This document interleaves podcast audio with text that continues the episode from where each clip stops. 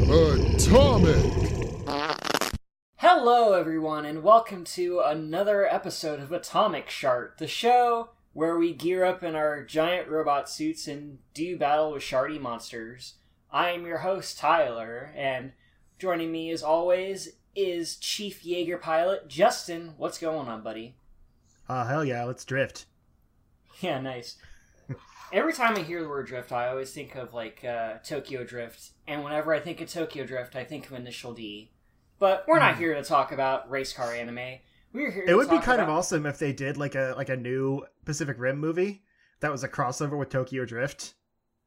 I don't know how it works. Like like sentient cars that you need two people to drive. I don't know. There's something there. Pacific Rim cross Fast and Furious. It's totally Yeah. gonna happen. Destroy robots all about family. but yeah, we're not talking about that. Today we'll be talking about Atlantic Rim, which is probably the first rip-off movie we've talked about in a long while. Uh, in case you couldn't tell, this is a direct mockbuster of the moderately successful uh, sci-fi film released in 2013, Pacific Rim. Also known as my one of my favorite movies of all time. Oh yeah, it's great. I love it. Darn shame it didn't do Yeah. as well as it did because people are dumb and want to go see Grown Ups instead. But that's neither Yeah. here or there. And it's too bad the sequel wasn't very good. Yeah, unfortunate. It's what happens though. The anime though is excellent. Isn't Erica Lindbeck in that? Uh, the famous voice actress. Yeah, she's the voice of the like the uh, robot computer. Oh, cool. She's a sassy robot. It's pretty great. Yeah, I'd imagine. But yeah, uh, this is Atlantic Rim. This is, this came out in uh, 2013, around the same time as Pacific Rim did. And uh, I'm gonna go ahead and on the Wikipedia check out the stats.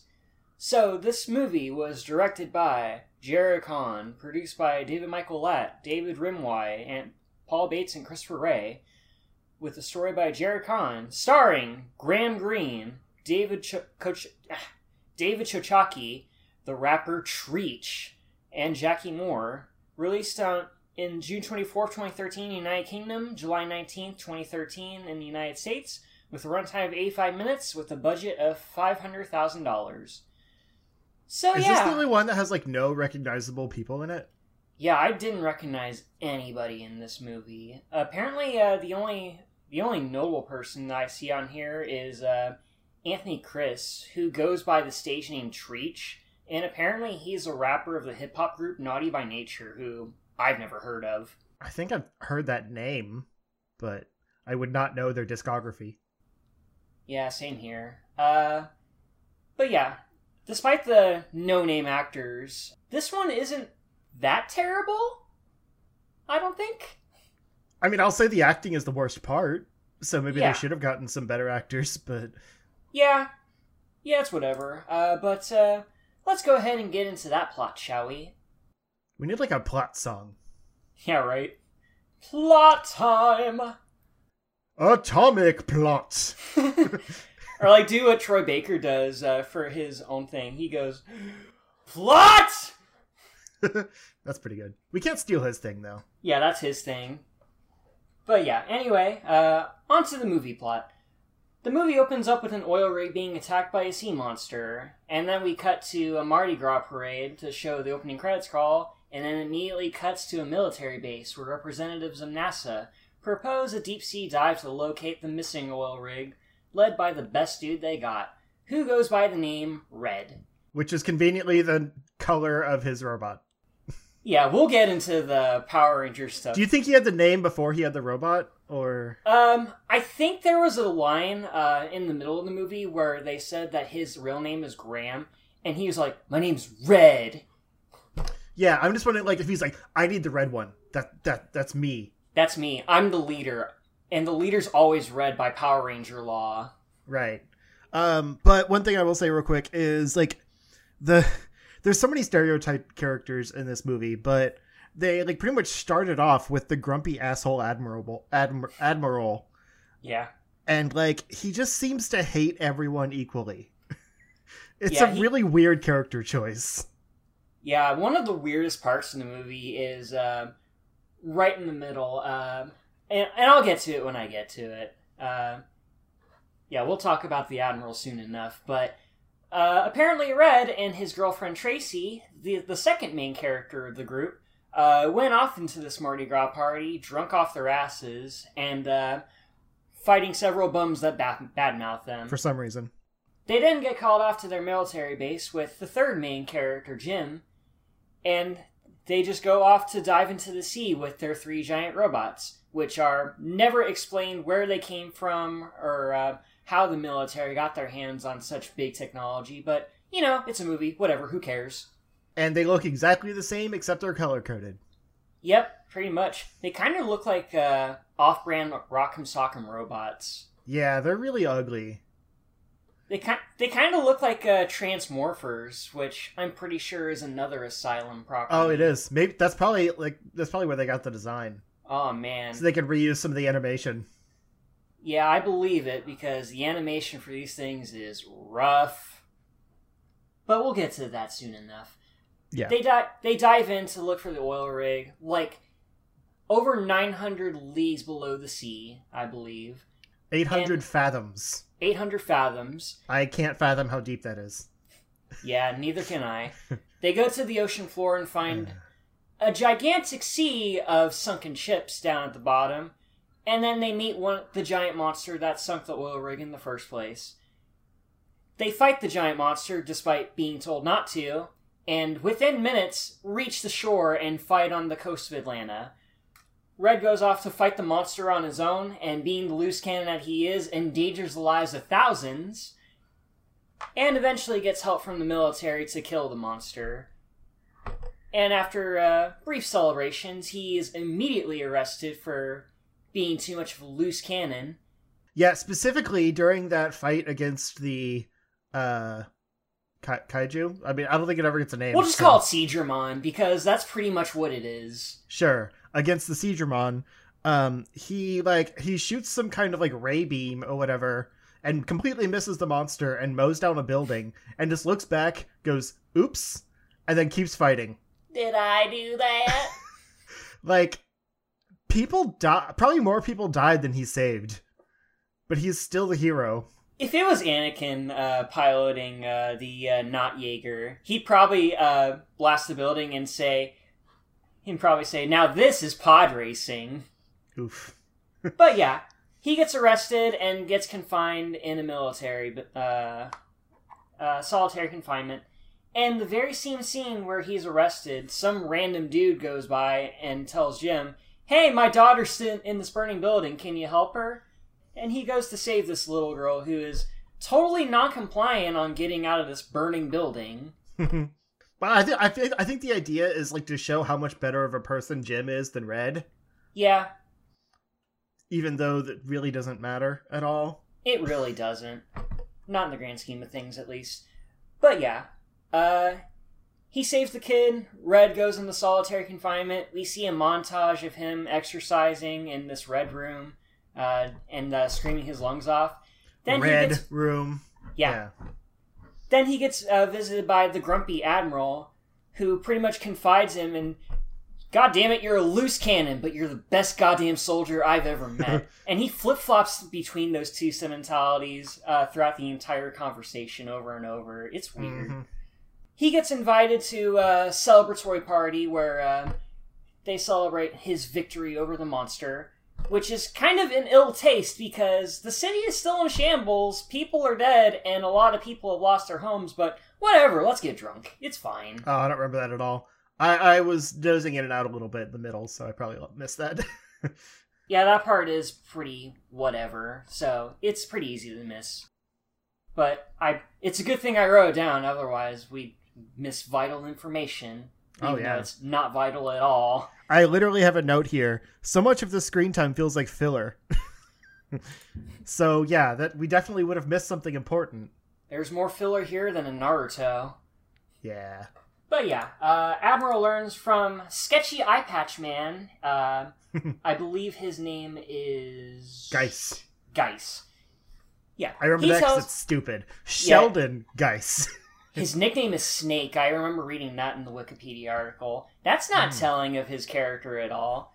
yeah. But yeah, uh, Geis here says that a long time ago, the military found two giant monster eggs that pretty much gestated over a thousand years.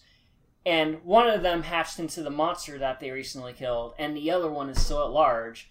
And right on cue, the monster attacks the city. And, uh, And it's at large. Oh yeah, it's large and at large. Um, It's like what they say, like just way bigger than the last one. Or did Yeah. they quantify it?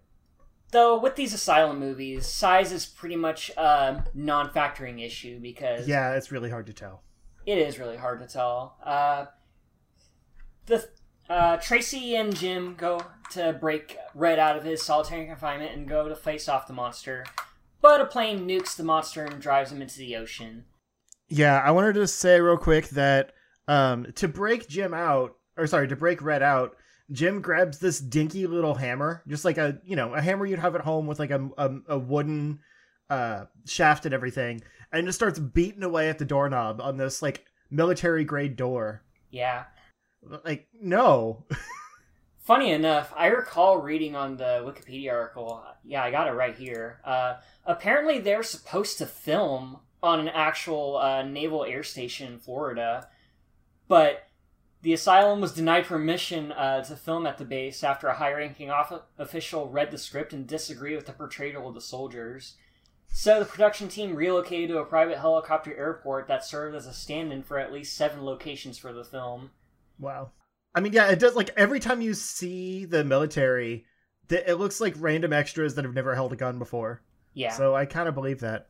What you didn't you didn't let them have um this military funding for uh, this uh, military movie? Get out of here! but yeah, it is pretty funny regardless. Uh, military only gives their money to Monster Hunter. yeah, right. That or Michael Bay. Yeah.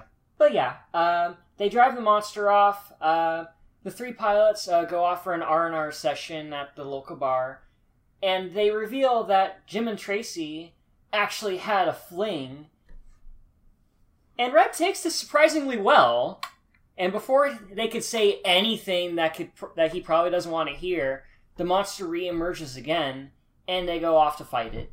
This scene with them like having their heart to heart really bothered me because I mean it it could have been a good moment. Like, you know, kind of deepening the relationship between the three, like causing a, a possible rift to that kind of thing.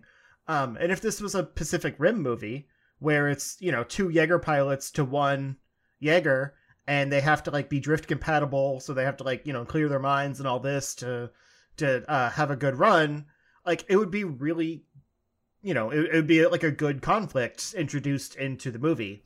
Yeah. But because it's just three people and they're generic Power Ranger mechs, it means nothing. Like, there's no point in this scene because it Yeah. doesn't affect anything else.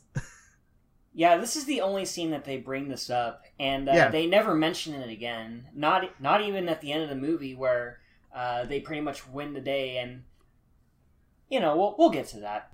Yeah. So yeah, uh, they get these weird Halo things to uh, help give them better control for their mechs because apparently uh, when they control the robots normally, uh, they're way too slow and flimsy. So they go White Tiger Ranger in this son of a bitch. Um, And I do like this concept, but I'm also just kind of a sucker for things like that. That's why I love Pacific Rim.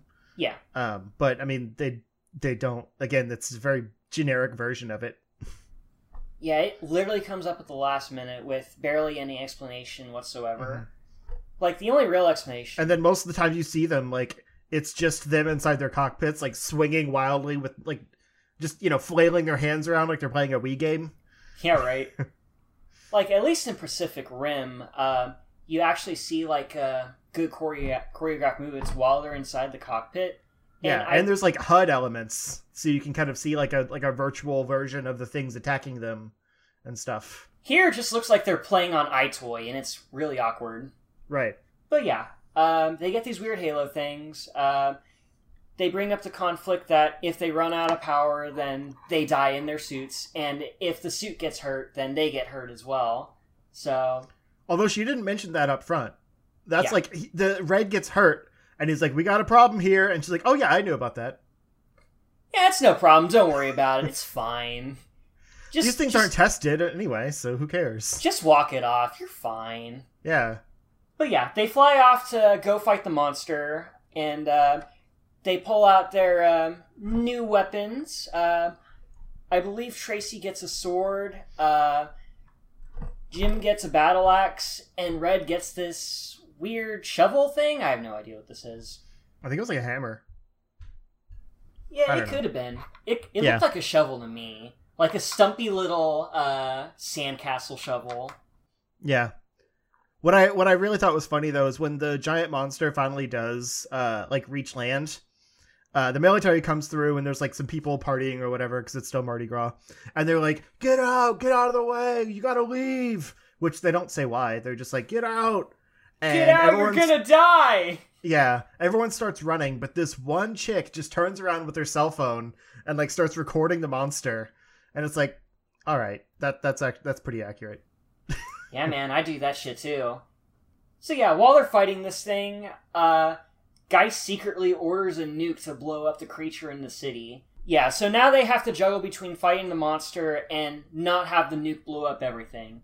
So Red manually disarms the nuke before it reaches the city, and in a salty fit of anger, Geist holds the the mech team at gunpoint, and in a big Chad mood by the by the by the uh, admiral, um, Geist gets his ass knocked down uh, super hard and gets uh, disarmed.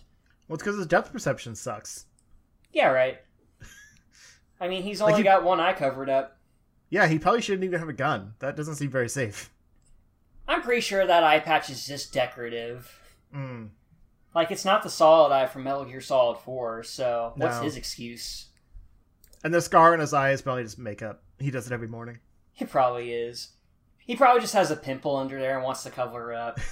Did your scar move? No, I don't know what you're talking about.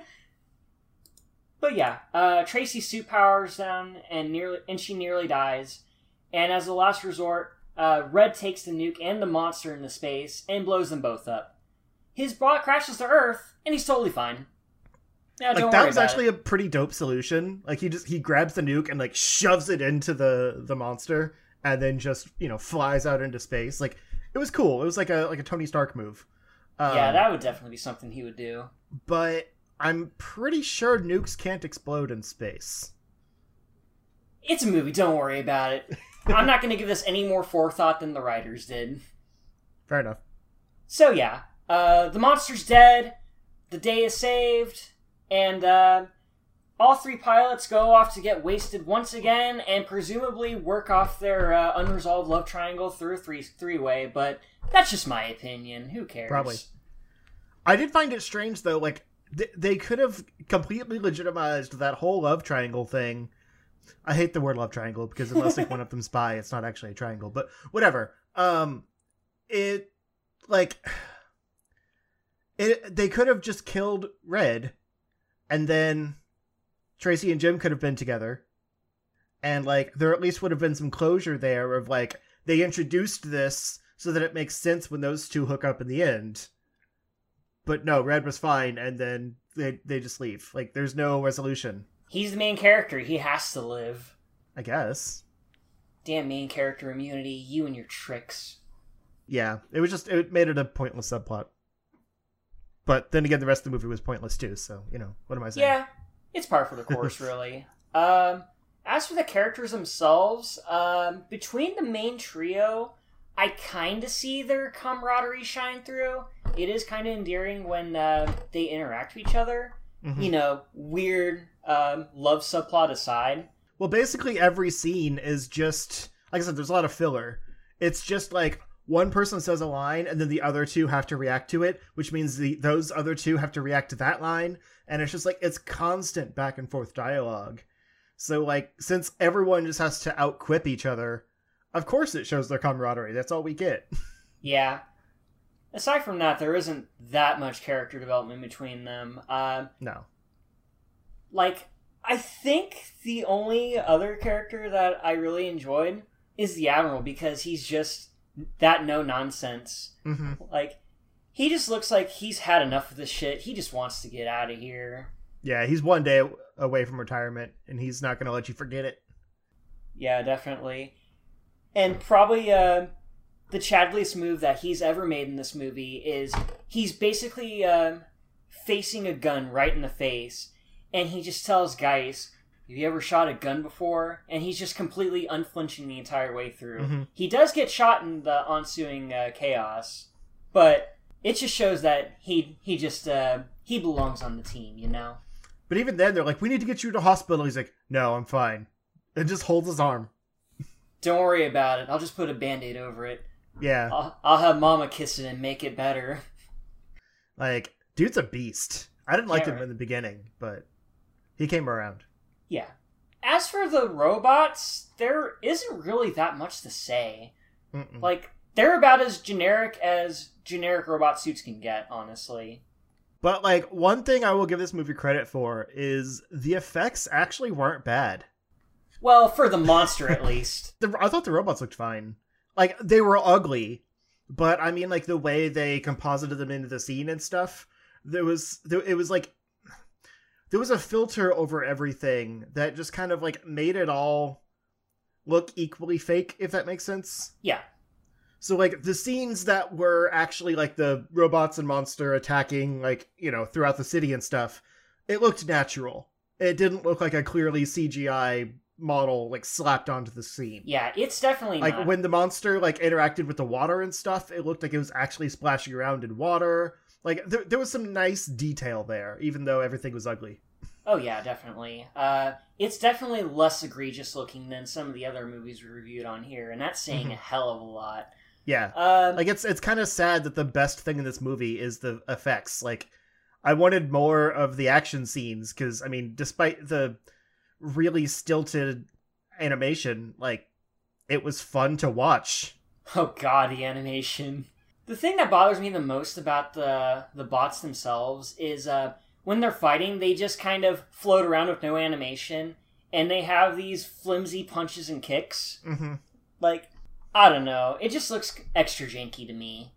Yeah, there's no weight to anything, and like a lot of their um their attacks are just one like one swipe over and over again. Yeah, man, that's how you do it. But maybe it just it looked a little bit better because they really only needed two different CGI models that they could just reuse. And I'm like- pretty sure one of them's already been used in another movie, but Right. Because the the robots were literally the exact same thing, just with a colored stripe down the middle. Um, and then the monster was just a bigger version of the last monster. I mean, like the you know the two different monsters in the movie. Yeah. Um, it kind of reminds me of uh, the first form of uh, Shin Godzilla three years before that movie came out. Mostly because of the beady eyes. I don't know. yeah, but had like tusks, which is kind Yeah. of weird. It is kind. It is kind of weird. It's a deep sea monster, so you expect strange things from way. Yeah, I don't know. Like I I didn't think this movie looked bad. Like it was very. They could have easily cut like half the runtime of this movie, and it was already only like a, an hour and twenty eight minutes or something, including credits. Um, but like I think the the overall plot here was fairly solid. Yeah, Um, like the way it all plays out, and like the action. wa- aside from way too many cutaways to them just inside their bots flailing their arms around, like there was some compelling stuff there. yeah. It's definitely uh, more entertaining than some of the other movies we've seen on here. Mm-hmm. All right, so uh, let's get down to the rating board, shall we? Justin, how shardy is Atlantic Rim? Despite the positives I've said, I think I have to go with like a three point five, because it's another one that's like it's so bad it's good. Um, so like it's firmly in the middle, but because like really the only thing I liked in it was the actual like action effects shots, and like every now and then the characters. Most of the lines they had were just bad, like not even like cheesy funny bad, just bad. Yeah, Um, and like it didn't have that like kind of self-aware stupid humor that like the uh uh like Mega Shark versus uh, Crocosaurus, right? Uh, the one before that. Uh, shit, I'm forgetting these already. Mega Shark versus Giant Octopus. Yeah, there you go. That's the one. Yeah. I was thinking of Mega Python versus um yeah, that's another one. Gatoroid. But anyway, we're like seven movies in and we're already feeding the titles. That's sad. Um, but like there, there was still an entertaining watch. Like maybe it's just my attachment to Pacific Rim, uh, that you know, like I'll I'll, I'll just take whatever I can get at this point. But I still I surprisingly liked it, despite Yeah. this being like the lowest rated of all the movies we're watching. Yeah, that is pretty interesting. I'm gonna give it a three and a half as well. Um, I do like the monster design. I think it's probably the best part of the whole movie. Uh, I'm not a huge fan of uh, the robot mechs myself, uh, even though it does have uh, elements of Power Rangers that I do love so. Mhm. Uh, the characters are just kind of there. Uh, the plot is interesting, but it just meanders a lot, and there. And as you said before, there is a lot of filler, so it just feels like most of the time the movie's just wasting my time. So uh, there are good things about this movie, but it's just a bit of a slog to get through. I think it'd be kind of fun to cut this down into like a, a solid like robot versus monster short. Yeah, right. Just something like 20 30 minutes, trim a lot of the fat and see if it's if it holds up that way. Maybe in a different dimension, but in this dimension, this is what we got. Yeah. So yeah, uh, that's gonna do it for this week's episode. Uh, join us next time as we get into uh, the next movie of the Asylum MonsterVerse.